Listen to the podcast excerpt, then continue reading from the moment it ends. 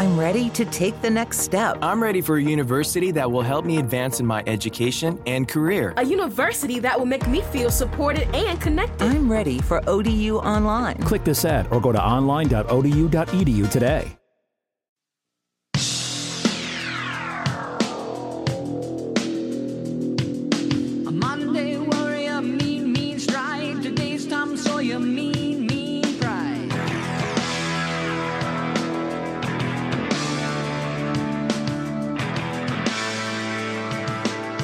Hello, friends, and welcome back to the Sactown Royalty Show. Joining me on the podcast tonight, uh, recurring draft expert Bryant West. Bryant, how's it going? I'm doing great, Tony. How are you? Um, I'm doing pretty good. I, I'm. I feel like I should give you like a 30 seconds to mention that you won the Sactown Royalty uh, March Madness. you won, right? I have that correct. Yeah, yeah. Um, only because I got lucky, and because I really believed that Michigan was uh, was a really good defense, and that they were ready to uh, to show some people up. But I mean, I'm I'm not going to give myself too much credit for picking Villanova because I think at the end of the day they proved that they were the best team the whole season, and kind of just rode that. I So, I um, enjoy when things work out how they're supposed to, though. Like I think. Uh, Oh yeah, I think Greg won last year or something, or uh, not too long, not too many years ago. Greg won, and he like admitted that he didn't watch a single game. So I enjoy when the guy who actually pays attention to this stuff year round, doesn't just jump in when the tournament starts, won the bracket. That makes me happy. So congrats. Well, the funny thing is, is that my girlfriend only pays attention to college basketball in the sense that she listens to what I say. right. She hasn't watched a single second with me, and her bracket was better than like nine out of the ten people in my work bracket. So it, it's just as much luck as it is skill. Well, I'm sure It she beat me. is. I think I came in uh, like dead last for us, or, or pretty close to dead last. Because I, I mean, one of the many reasons being I took Michigan State just because of Miles Bridges, um, and that didn't work out for me clearly. But I do blame Well, Tom I- Izzo, my- like the most overrated college basketball coach of all time. Oh God, we will we will talk about that. Um, but my my philosophy with picking um, uh, brackets is just to honestly pick like who I think is the the best NBA talent, and that's probably not a great thing. Like last year, I picked Florida State. That didn't go well because I like John Isaac so much. Um, and I think the one time it worked for me was when UConn was like a ninth seed, and I was like, no, Kemba Walker's going to go crazy, and that worked out because they won that year. Um, but I mean, this year I really only picked Villanova because all season they looked like the dominant team, and and everybody wanted to to um, pull a Charles Barkley and say, you know what, a team that shoots this well can't shoot this well through six games in a tournament. They'll run into some wall and fade out. And no, I I really believe in that team, and uh, and it uh, helps that they have Mikal Bridges. So Yeah, your your boy. Um, my boy. I think people enjoy the tournament. I'll say that first. I think people enjoy the tournament because there's a lot of upsets. But from someone like myself who's really only interested in the prospects, most of them got knocked out in the first two rounds. No, it, wasn't. You know what? Even for me, I've watched probably sixty percent of those games, and even for me, I, I, this tournament wasn't what I was hoping for. Mainly because we didn't get those matchups we wanted. Like I, I, I so wanted Duke and Michigan State, and I'm never going to forgive Tom Izzo for that. Yeah, that would have been awesome. I really wanted Arizona, Kentucky, and and Calipari just said, nope, we're not going to give Ayton uh, the ball over dump offs because he's getting doubled. Uh, I really wanted Villanova Duke in the final game, but nah, no, Kansas had to win, and because because this was a tournament of just coaches that just were not optimizing their star big men. It really was No, the uh, so annoying. yeah. Syracuse beating like just suffocating Michigan State. I think I only watched like four or five more games after that, and they were mostly just Villanova, so I could watch Bridges. But um, that game frustrated me so much that I was like, all right, I can't. I don't know how much more I can watch. this. Yeah, that was definitely the worst game of the tournament, and and and it's not fair because it's like it's cool that Syracuse is so dedicated to their system that they're going to play this every year, and and their zone defense is is cool to see like one team do and kind of a hey grander scheme of basketball thing. But goddamn, their games are just not enjoyable to watch. No, They're just not. ride. That game was so boring. Duke uh, Syracuse was so boring. It's just it's not fun basketball. That's a good little segue into uh, the first question I sent you earlier today. Is just you know we talked about how the a lot of the prospects got eliminated pretty early, but did anyone in your mind like help their draft stock with how they played in the tournament? Not really helped. I mean, I, I think nobody in the top ten really, nobody in the top ten really helped themselves. Um, that doesn't say that everybody played poorly. I think the two Bridges both had some great moments, and Marvin Bagley was solid um, up until the uh, the Kansas game. But for the most part, these weren't the games you'd watch if you wanted to examine the prospects at their peak strengths. Um, I I don't really know that I think anybody hurt themselves either. Um, like Ayton had, I think this game was kind of a crux for Ayton because he had some, he had some. He, it was a mediocre offensive game. Uh, for anybody who didn't watch, the, the Arizona lost in the first round to Buffalo, and they had no reason to lose to Buffalo because while Buffalo is this super fast, guard heavy team, they they're I think their biggest guy was like six nine and had no business guarding uh, Ayton. But he missed some bunny shots, and Buffalo kept trying to front him. And why Arizona's guards didn't just keep lobbing him the ball, I'll never know. But the, game also showcased his ugly defensive warts. I mean, a, a wing, Jeremy Harris, kept driving by him time and time again on baseline drives. And and, and it, will a, a guy with Ayton's wingspan and speed should not get beaten off the dribble so easily time and time again and offer nothing as a recovery shot blocker.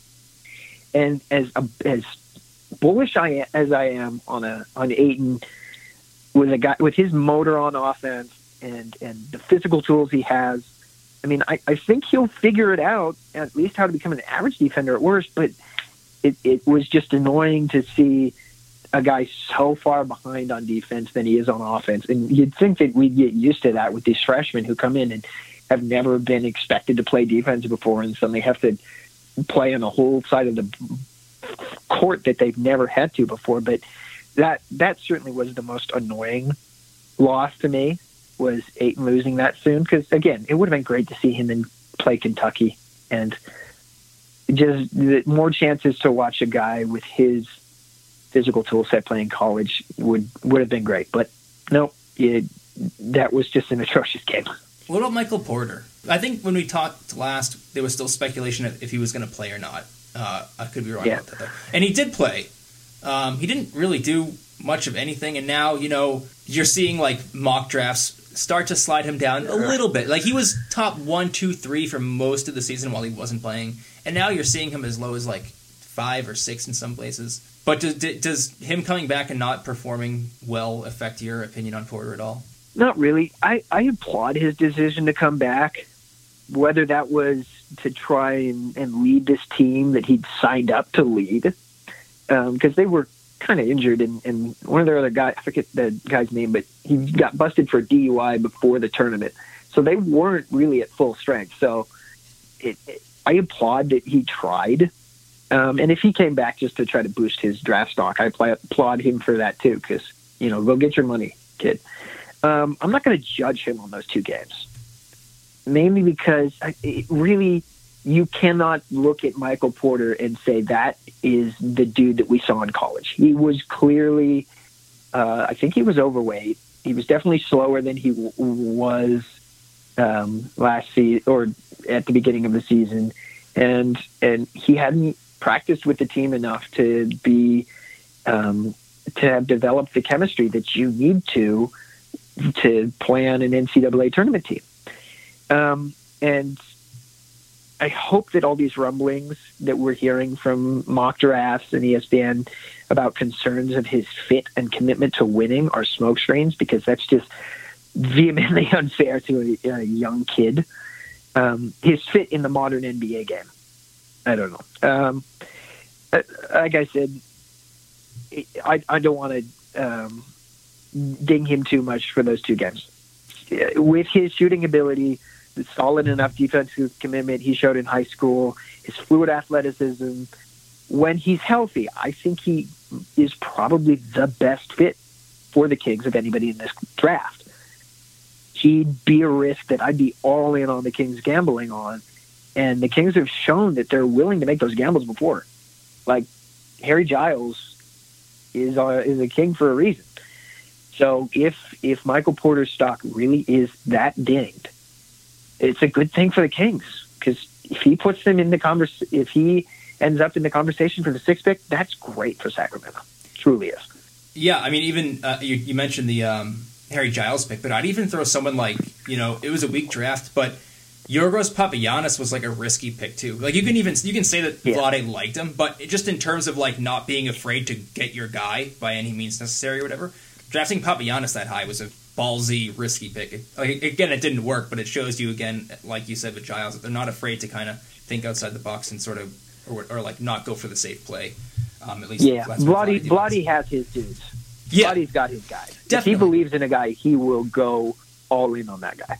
Now, Tim Maxwell, uh, blessed him.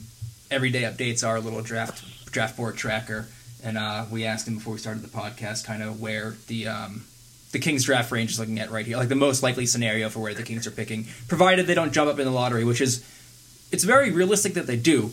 Uh, right now, they're kind of in that six to seven range. But I mean, I was looking at the like the tank of tankathon uh, odds, and it's like if you're drafting sixth in the lottery, you still got a twenty percent chance of going top three. That's not insignificant at all. That's a pretty pretty decent odds. Like I'll take those chances. Who do you like in that range there? Well, this is this might be a little breaking news, but it looks like Brooklyn's going to beat Milwaukee. Oh, really? So that gives the Kings, yeah, they're up right now with 12 seconds to go. So that might give the Kings a little comfort room to keep that sixth pick unless they win tomorrow in Memphis. Very very will, possible. Yeah. Yeah, very possible. Um, in in the six to seven range, you know, I'm. I, where does it always come back to me? All roads lead back to Mikal. Um, but I've said enough about him. We'll talk about him later. Um, Miles Bridges is certainly deserving to be in that conversation. Um, I don't see a world where Jaren Jackson Jr. is there at six right now, but I mean, crazier things have happened. He'd be fantastic.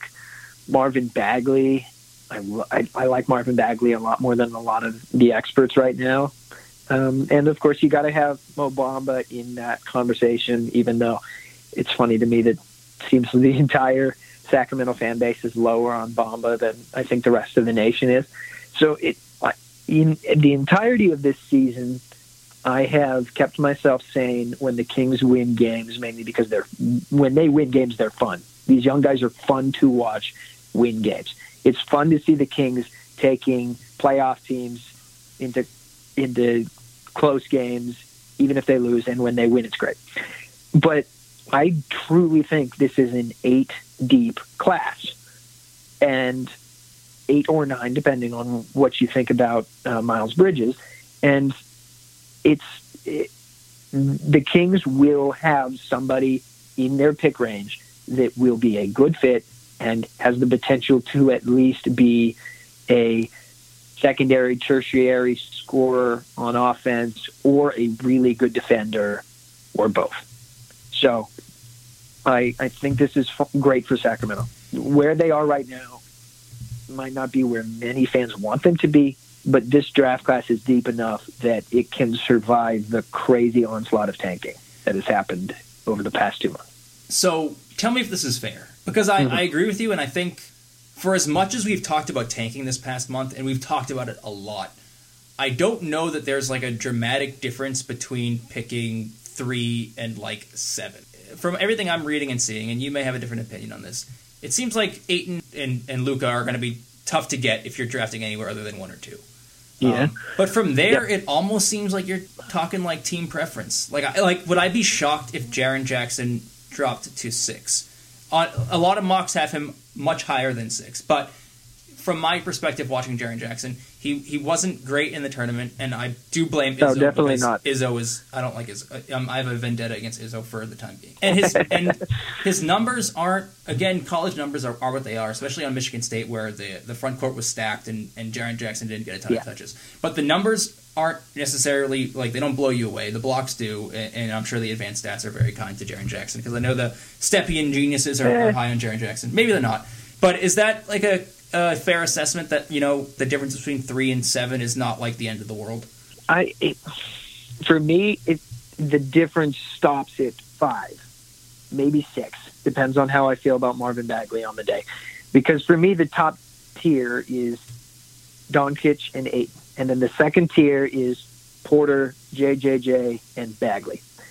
And I and the, that would leave the Kings looking on the outside in on the top two tiers for me. Now that necessarily doesn't mean that uh, Mo Bamba won't go ahead of that and knock one of those guys down. Porter could end up at six. I guess Jaren Jackson could end up at six. Bagley could end up at six, although I'm a little hesitant to see that one. So I think that's a fair thing to say. It it really does come down to team. Like more so than the last couple of years. I agree. This is going to be volatile, and it's too early to call it until we get a little closer to the draft and and things start cementing and we really understand what the teams think of these guys. But I, I agree that's a fair assessment.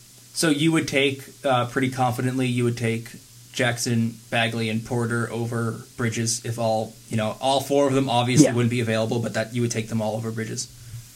Yes, I would. Okay, that's interesting. I I, I don't know if I would have predicted you saying that.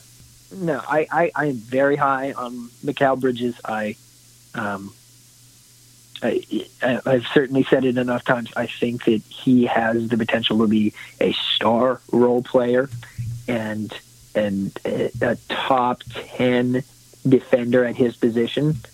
It, it being his position being a wing, not just small forwards.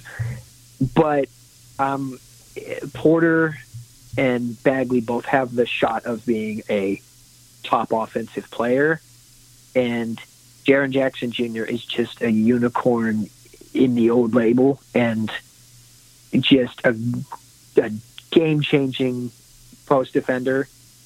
So it's it. I can't. I couldn't, in good conscience, take Mikal over those guys.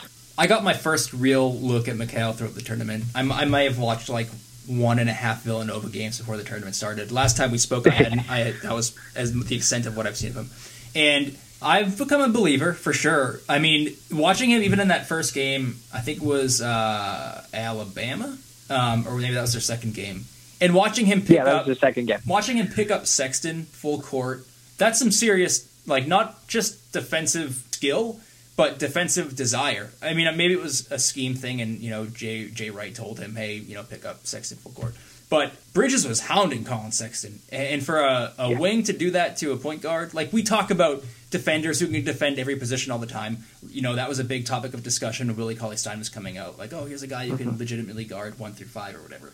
But, uh, Bridges looks like a, a game changing defensive player, and for a team like the Kings who desperately need that sort of player out on the wing because Bogdan Bogdanovic has been pretty good on defense this year, and, and I think even Buddy Hield has made improvements on that end, but they could seriously use like a lockdown. They don't have anyone to guard the opposing team's best perimeter player yet. I think that's a fair assessment, and I think Bridges can certainly be that guy. Or if you're drafting him in the top ten, you certainly hope he's that guy. That's what Villanova did pretty much all year. They put Bridges on the best um, wing or guard uh, opponent, and sometimes even forwards, because Mikal is pretty tall. He's six eight.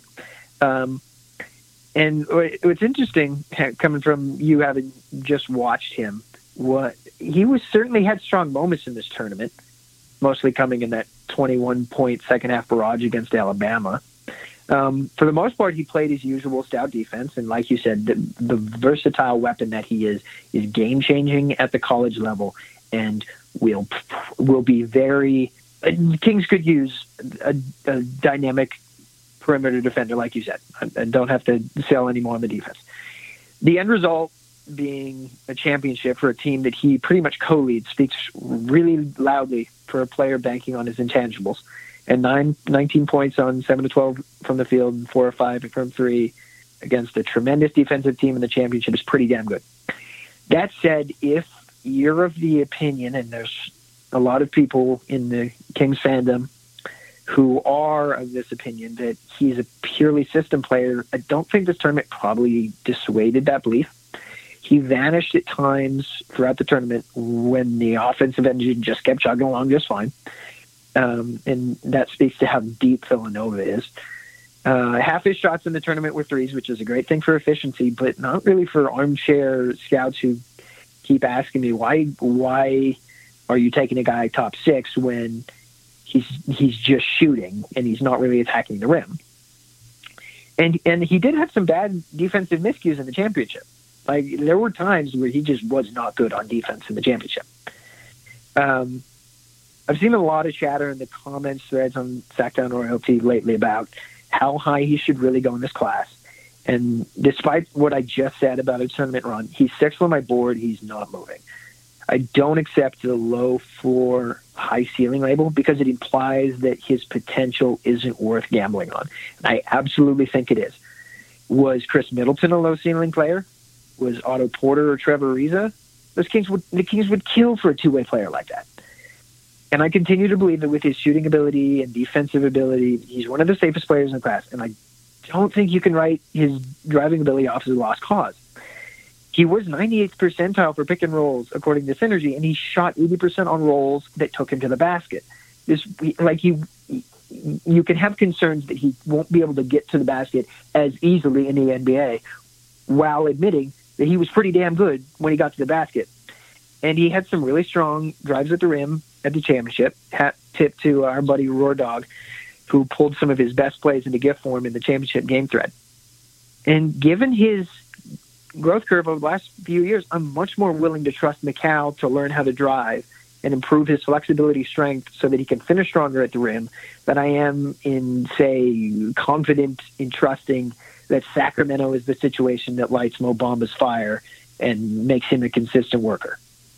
So I, I don't agree that Mo, that Mikal is this this you're settling or that he doesn't deserve to be in the six or seven range. He's that good a shooter. He's that good a defender. And those are two things the Kings really need. I believe in his defense more than I believe in his offense, and I think that's like the least hot take of the century. That's I feel very like that's, fair. Yeah, I feel like that's his. That's the thing with Bridges right now is like very good defender, defender, good offensive player, but questions about his ceiling on that end. And, and I'm of the belief that the Kings, for as bad as they've been defensively this season, I think they need more on offense. Uh, go-to Well- scoring, we've talked about that before, but and that's why that's more or less why I'd still take Bagley or Porter over Bridges. You still you have those guys over Yeah. Bridges too, so that's not a you know an unpopular Yeah. opinion either. But I also want to point out, like, let's say that he never becomes an NBA level driver, and that he never develops the the creation skills that he needs to become uh, a, a secondary primary score. He's that good a shooter. He's 98th percentile on spot ups. He shot, I think it was like something crazy, like 42% on the last two years combined from three point attempts. He's he's he's shooting great off movement. He's solid off the bounce. He's learning to use screens. And just go back and look at his shots in the championship. The dude's leaning sideways on threes, and he's got he's six eight, super long arms, really quick shot. He's just going to be a deadly shooter. So even if you don't think he ever turns into a, a an insane creation guy like a Klay Thompson, that's fine. He's going to be a really, really good shooter. And it really kind of gets my goat when people are like, well, is he really any better than J- Justin Jackson as a scorer? Yeah, he really is. Well, yeah, He's Jackson a can't shoot. great shooter. Jackson has not Yeah. proven himself as a shooter at all. He, yeah, Um. Mikal Bridges is a great shooter. And while I agree his offensive ceiling is not as high as the other guys until he, or it, unless he gets those other creation abilities, I don't think that holds him back from deserving mention in the top six or seven in this class. I think he's like a great fit with De'Aaron Fox and Bogdan Bogdanovich because Oh, those yes. those are two guys that will like the Kings having Bogdanovich at shooting guard. I don't know if people realize how much of a luxury having that sort of creativity uh, as a second guard is, and they actually the Kings fans actually should really appreciate this because we've just we're coming off of like what was it four years of Ben McLemore as your starting shooting guard, a guy who can barely dribble the ball and has no creation ability whatsoever as a as like the secondary guard. And now they've got two guys in De'Aaron Fox and Bogdan Bogdanovich who can create, very confident ball handlers.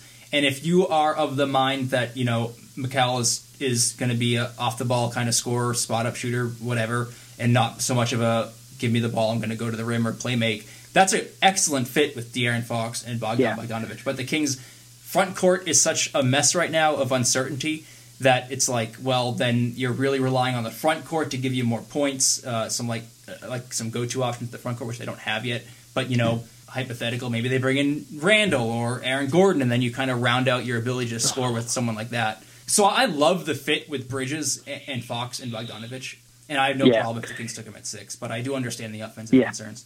Well, and I think what you just said is a reason that I understand your Miles Bridges love because it it it surround Fox with as many shooters as possible. That's what you need to do.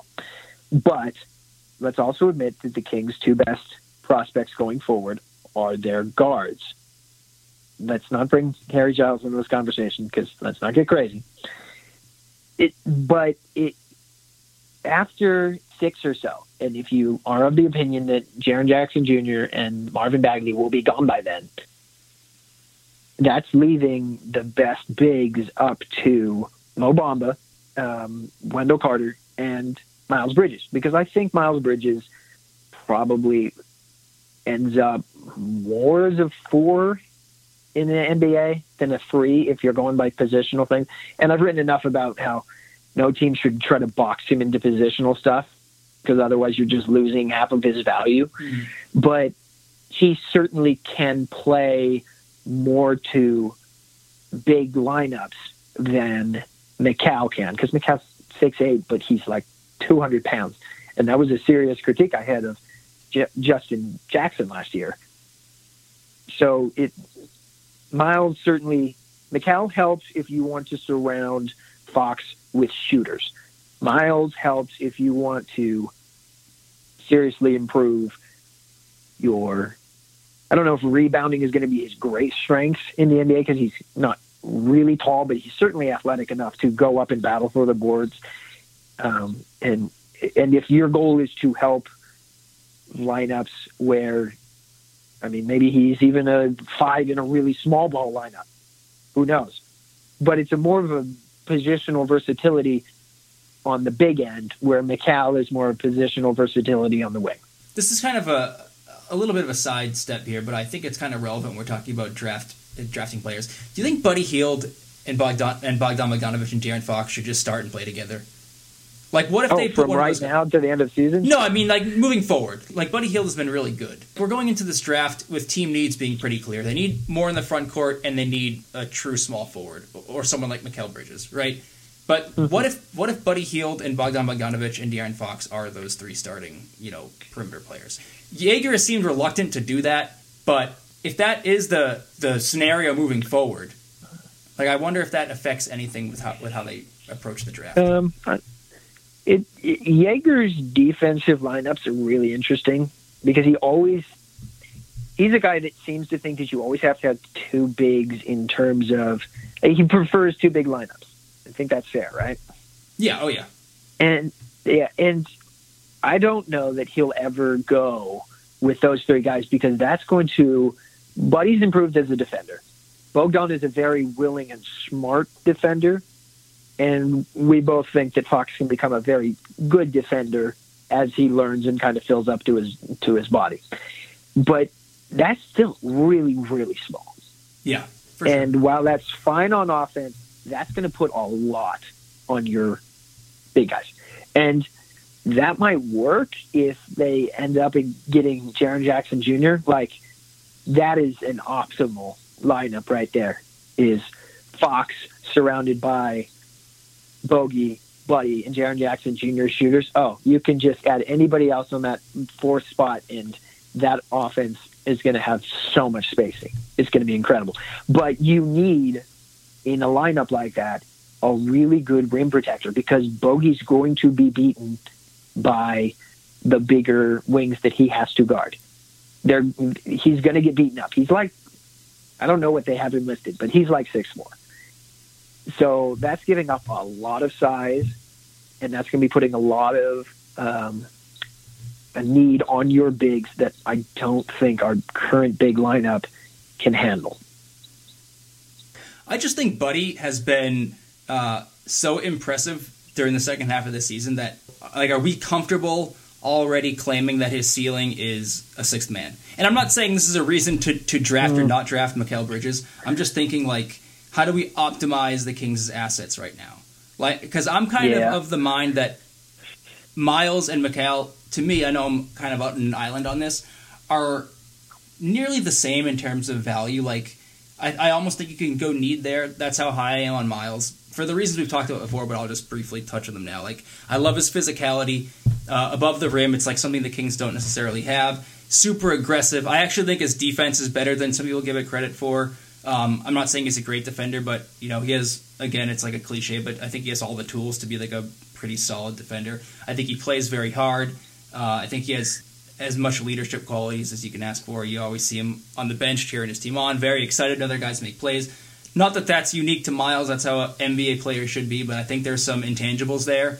Just watching Michigan State this year that, that I like about Miles. And you know we've heard Joerger say maybe more than anything else he's repeated this season is that his team needs to play tougher. He's called them soft. So many things that make you think that he's like sending a message to the front office. Like uh, I think Paul Westphal used to do this all the time, where it's like, "Get me," or was it Michael Malone? I think actually, where he's like, "You're trading away all my defenders," or "Get me more defenders." It seems like Uh, that was, I think it was Michael. yeah, it was Michael.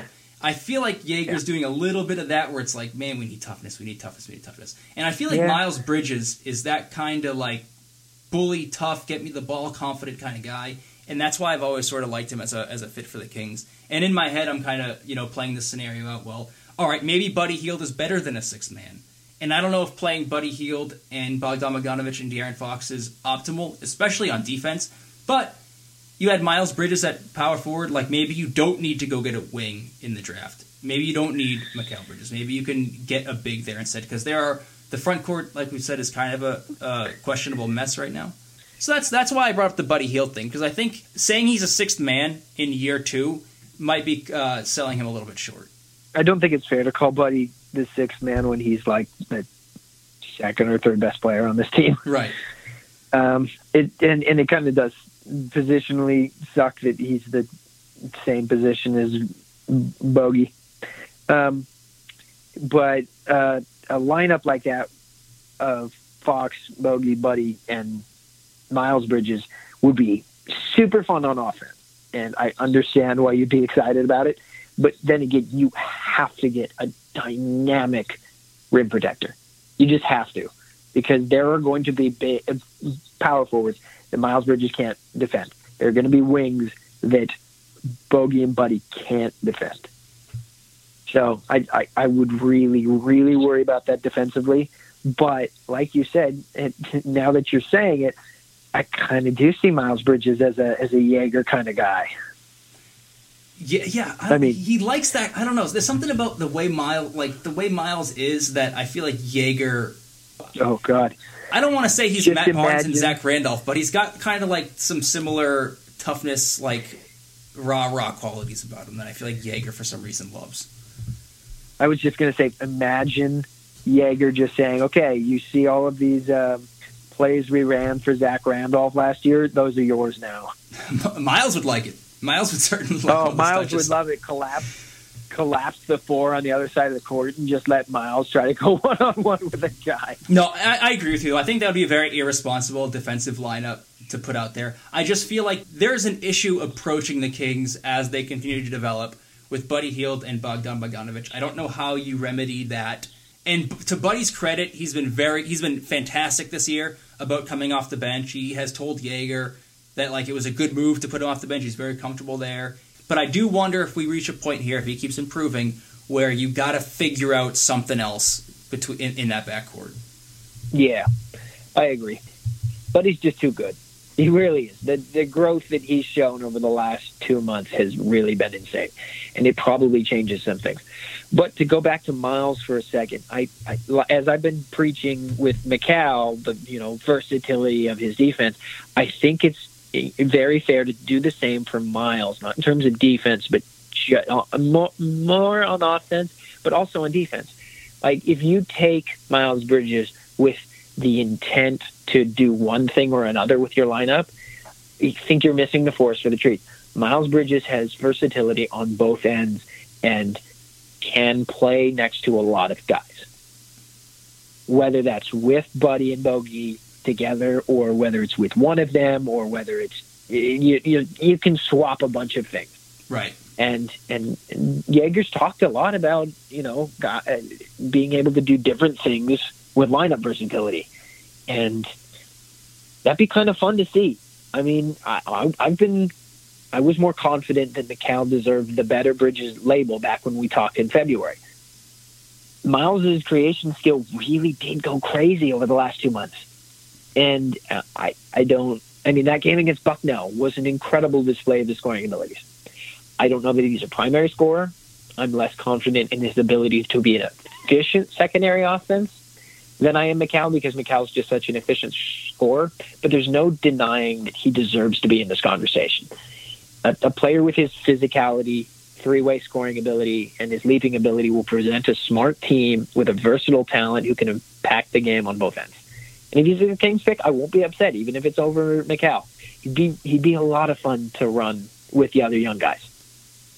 And I'll say this as a Miles Bridges uh, supporter. Um, he's certainly not without warts. His shot selection can be pretty atrocious at times. He certainly relies on a uh, inconsistent jump shot more than I'd like to see. I also think, again, I keep harping on Izzo. It was a Tom tough, Izzo. It was a tough Michigan I- State team for all the big. I feel like they all got shortchanged to some degree. Yeah. Besides Nick Ward, who could get who could do no wrong. Yeah, no, that was the problem. Nick Tom Izzo deciding that Nick Ward needed to be as high on the hierarchy as Jaren Jackson Jr. and Miles Bridges really was what set everything back because it pushed Miles to the to the perimeter all the time. It pushed Jaren Jackson Jr. to perimeter a lot of the time.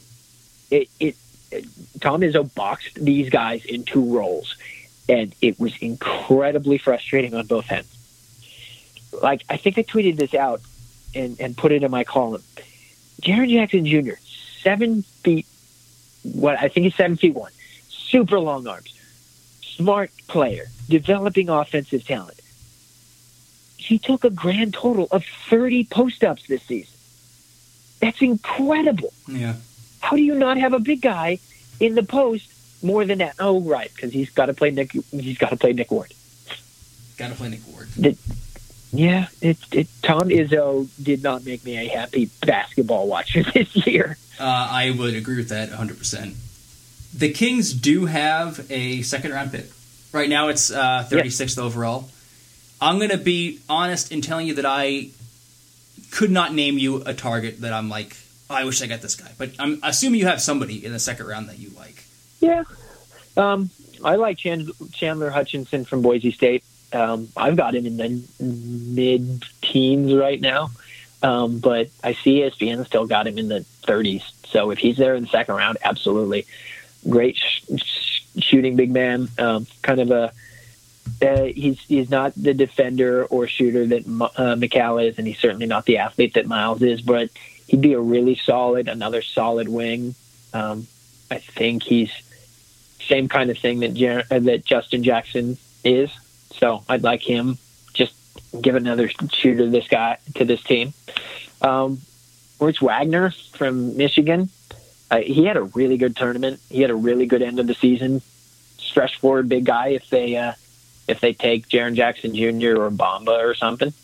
Um, I think my favorite is Rui Hachimura from Gonzaga, which feels weird for me to say that Yeah, that is. as a Uh, St. Mary's guy.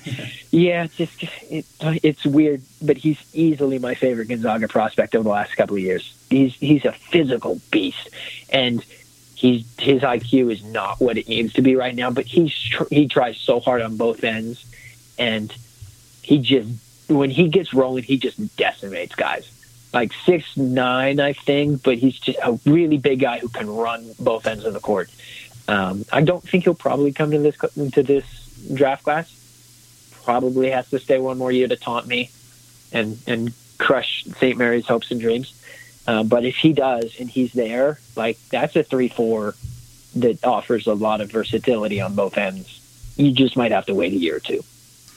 I'm gonna move on to some uh, Twitter questions here to close the show. and uh, some of these are kind of fun, but we can kind of blast through them. Someone wants to hear more about Mo Bamba. I haven't talked about him a whole lot because uh, I feel like anything I say about him is kind of negative and and kind of unfair because I haven't watched him play a ton. So I, I don't want to like go hard on this guy who I, I haven't really watched more than I don't know three or four times this year, um, including the tournament. Uh, let's pretend the Kings draft Mo Bamba. Is that not disappointing pick for you? it's not disappointing because I think his his ceiling is as high as most of the players in this class. Like he's not Ayton, but if he hits that ceiling, he's going to be really good. Like I, I, I don't have to sell you on the value of a six eleven dude with a seven nine wingspan who can run with most forwards, loves to block shots. He changes the gravity of the court defensively both by being a dynamic help protector and just by scaring the living hell out of anybody that comes by him in the post. If his motor gets fine tuned in the NBA, he can be as good as anybody in this class. And he had highlights against Nevada in the tournament, including like in his first couple of minutes of the game, he had a block that only he could make. He collapsed in from the elbow and just makes this insane block that nobody else, I think, besides maybe Rudy Gobert and maybe and Anthony Davis could make. And very next play, he got on the low post, did this spin move, drilled his guy to the ground, and dunked so casually. So I, I get why people are excited about Mo Bamba, but smaller opponents were still guys on Nevada were able to move him around the post. They snagged rebounds that he that never should have been in the conversation. Should just all go to Mo Bamba. And his effort, well, great when it was hot fluctuated throughout the game. And that was just the story of the season. The dude makes Willie Cauley Stein look consistent. And after three years of waiting problem. for the That's real. Willie, That's a Yeah. problem. at three years of waiting for the real Willie Cauley Stein to show up, I'm very wary of buying in on another big man with insane tools who might not be motivated if he's not in the right situation. And you can't convince me that Sacramento is guaranteed to be that right situation. Maybe Joerger gets in his head and, and, and helps him get to that level, but uh, Sacramento's not going to be great next year. He might not be engaged.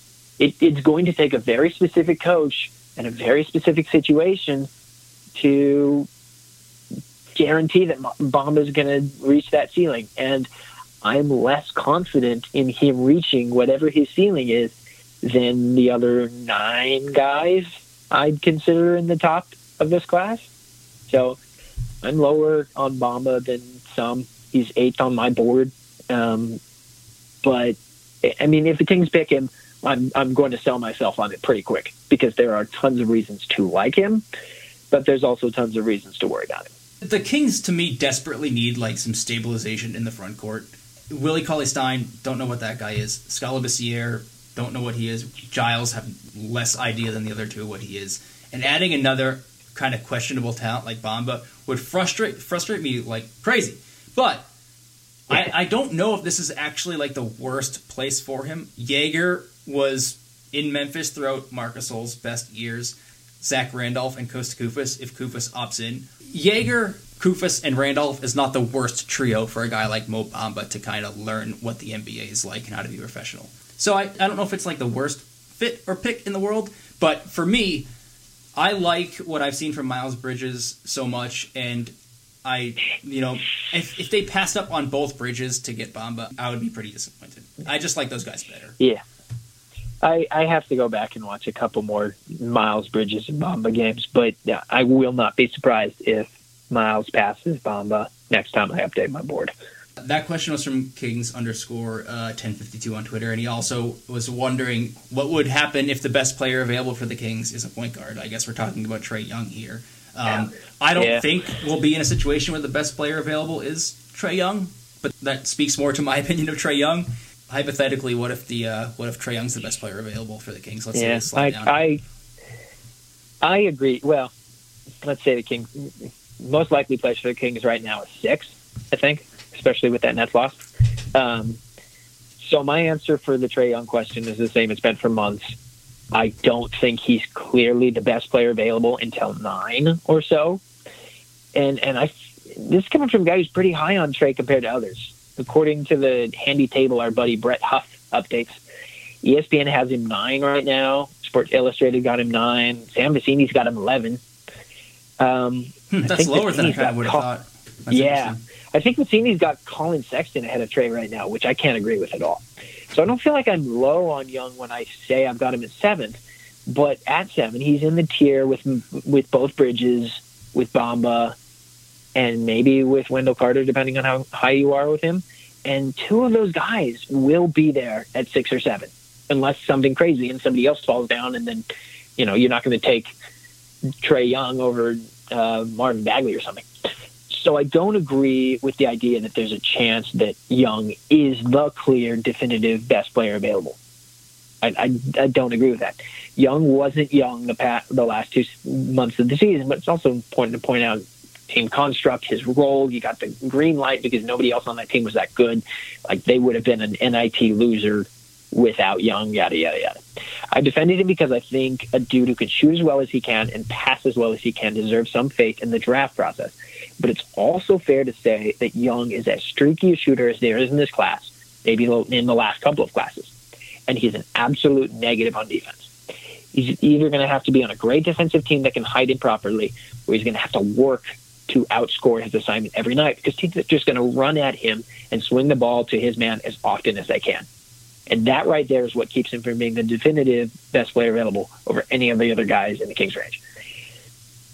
And and once you get past the BPA argument, then you come to fit. And and if you're taking Trae, you got to play him.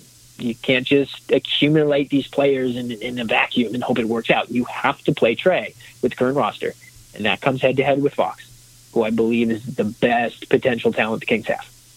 And playing Fox off ball is not tenable.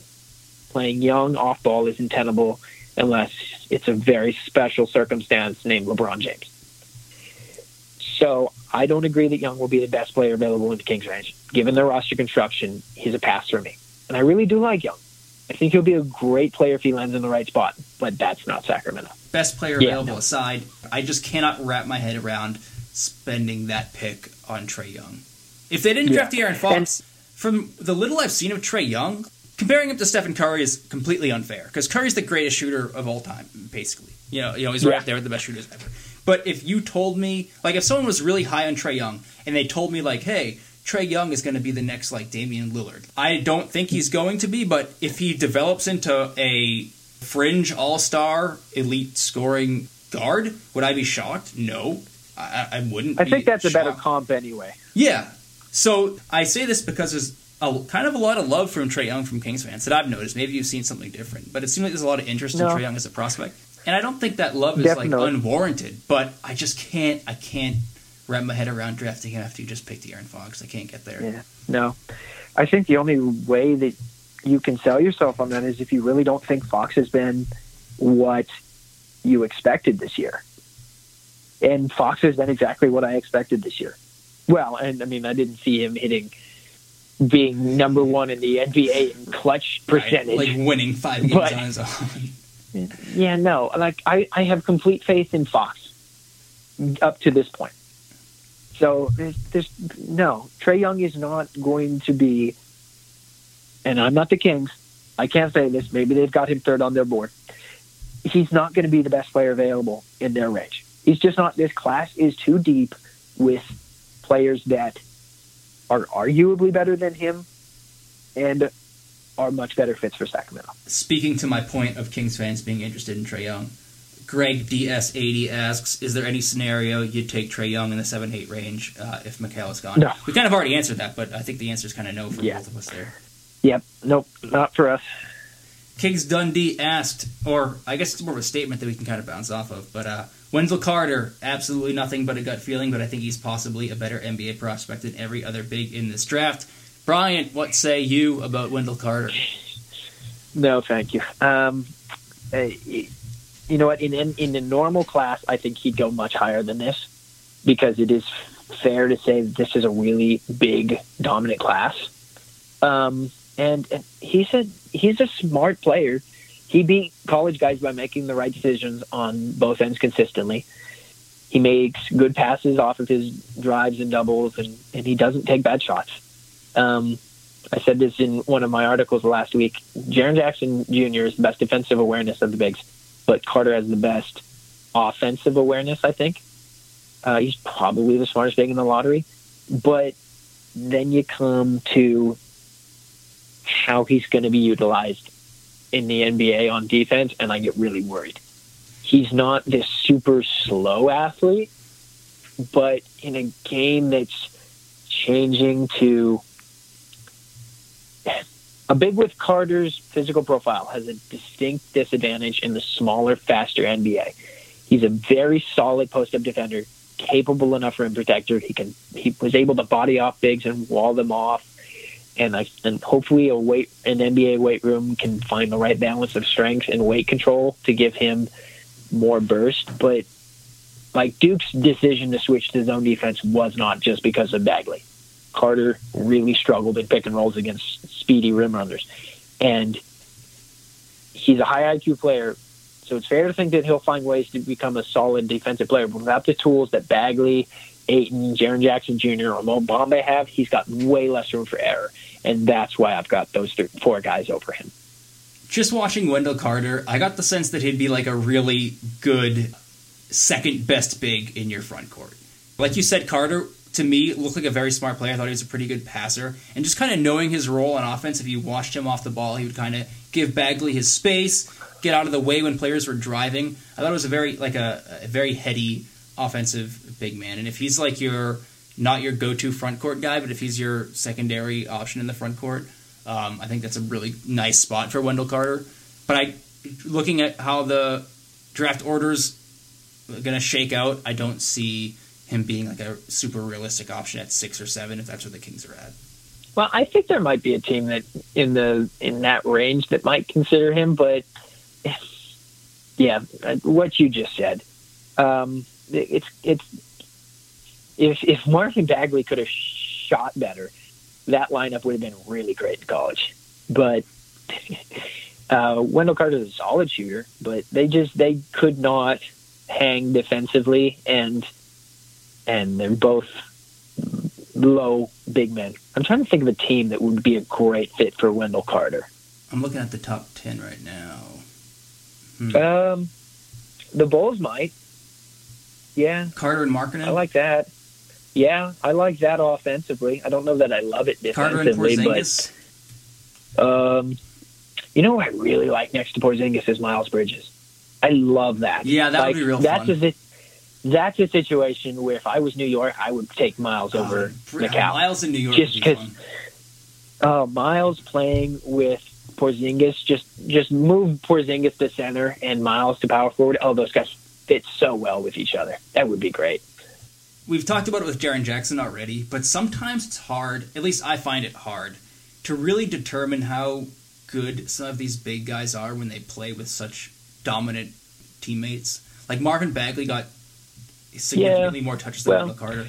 If if a team is in, one of these top ten teams are incredibly high on Wendell Carter because they believe his potential was kind of stifled playing with uh, Marvin Bagley, I wouldn't be shocked. That that happens from time to time where these you know NBA GMs think that a guy is better than he showed in college, and I feel like with Carter, there's some potential there that it's like, well, you know, what? Let's say he's let's say he's the number one option in the front court. I don't know if I would project him being that way, but people smarter than me seem high enough on Carter where I at least leave the door open for him to be better than kind of what I think at, at this moment. I, I agree. There's a lot of smart people out there that are higher on Carter than I am, but it, it, it, the difference between him and Jaren Jackson Jr., who, like you said, was also stifled by playing next to dominant big men, was is on defense. Yeah, for Like- sure. Yeah, Jaren Jackson Jr. Is, was just insane on defense. Like I, I keep throwing this stat out. He held opponents to 25.7% shooting. That's just nuts for a freshman. 16 best eh, best in the country, and he's playing in one of the better good. conferences. That's insane. Yeah, that's pretty good. And he's a better. He's he's a. He might be my favorite outcome for the Kings. I mean, besides landing the top pick and getting Doncic, um, it just because like it, where all the other guy, uh, Bamba, Ayton, Bagley, are all hypothetical shooters or hypothetical rim protectors to one degree or another. Those two things aren't hypothetical. Jackson, he truly is. We already know he's a great shot blocker, and just from this insane amount of of uh, usage he got out on the perimeter, we know he's a good shooter. And and and those two things separate him from the other big men to me. Uh, let's end the podcast on this question from Awesome756 on Twitter. Uh, what it basically boils down to is who do you think is most likely to be a king on draft night, and uh, who would you pick? We're obviously saying this on April 5th. We don't know the draft order yet, but some early projections there. Most likely, and who would you pick? Um, if the Kings are at six, I would take whichever one of I would take whichever one of Porter, Jaren Jackson Jr. Ba- or Bagley fell. If one of those three guys fell, I would take one of those guys. Um, otherwise, I would take Mikal Bridges. I'm thinking now because And- odds are one of those yeah. guys falls. You know, it's just a matter Yeah. of determining which one. Yeah. If Porter or Jaren Jackson Jr. or Bagley fall, that's the guy you take. And otherwise, if those if if the draft goes in that order, then I would take Mikal. But and I'm going to give my hat tip to you because I know you're the biggest Miles Bridges fan in the Kings fandom. I would not be upset if they take Miles Bridges there. Uh, did you give me a most likely? I know it's a tough one too. Um, like just like the yeah. the way like pre- predicting how it's going to shake out. You're most likely. I don't know if this is this is what I really think or if it's just because I'm so high on him, but I think Mikal is the most likely. See, I was gonna say- what they need on both ends. I was going to say him is most likely too. It feels like his stock is Yeah. is rising like right at six or seven. Like it yeah. feels like and the Kings and the Kings like winners. Like they, how many of the Justin Jackson won, Justin. Jackson, yeah. Justin Jackson won. Yeah, they love winners. and they like you know they like the the bigger programs. Villanova's not like Duke or UNC big, or maybe they are. I don't know, but I mean Villanova's a that's a a very respected college program. Um, they like guys from the big bigger schools like that. Fingers crossed.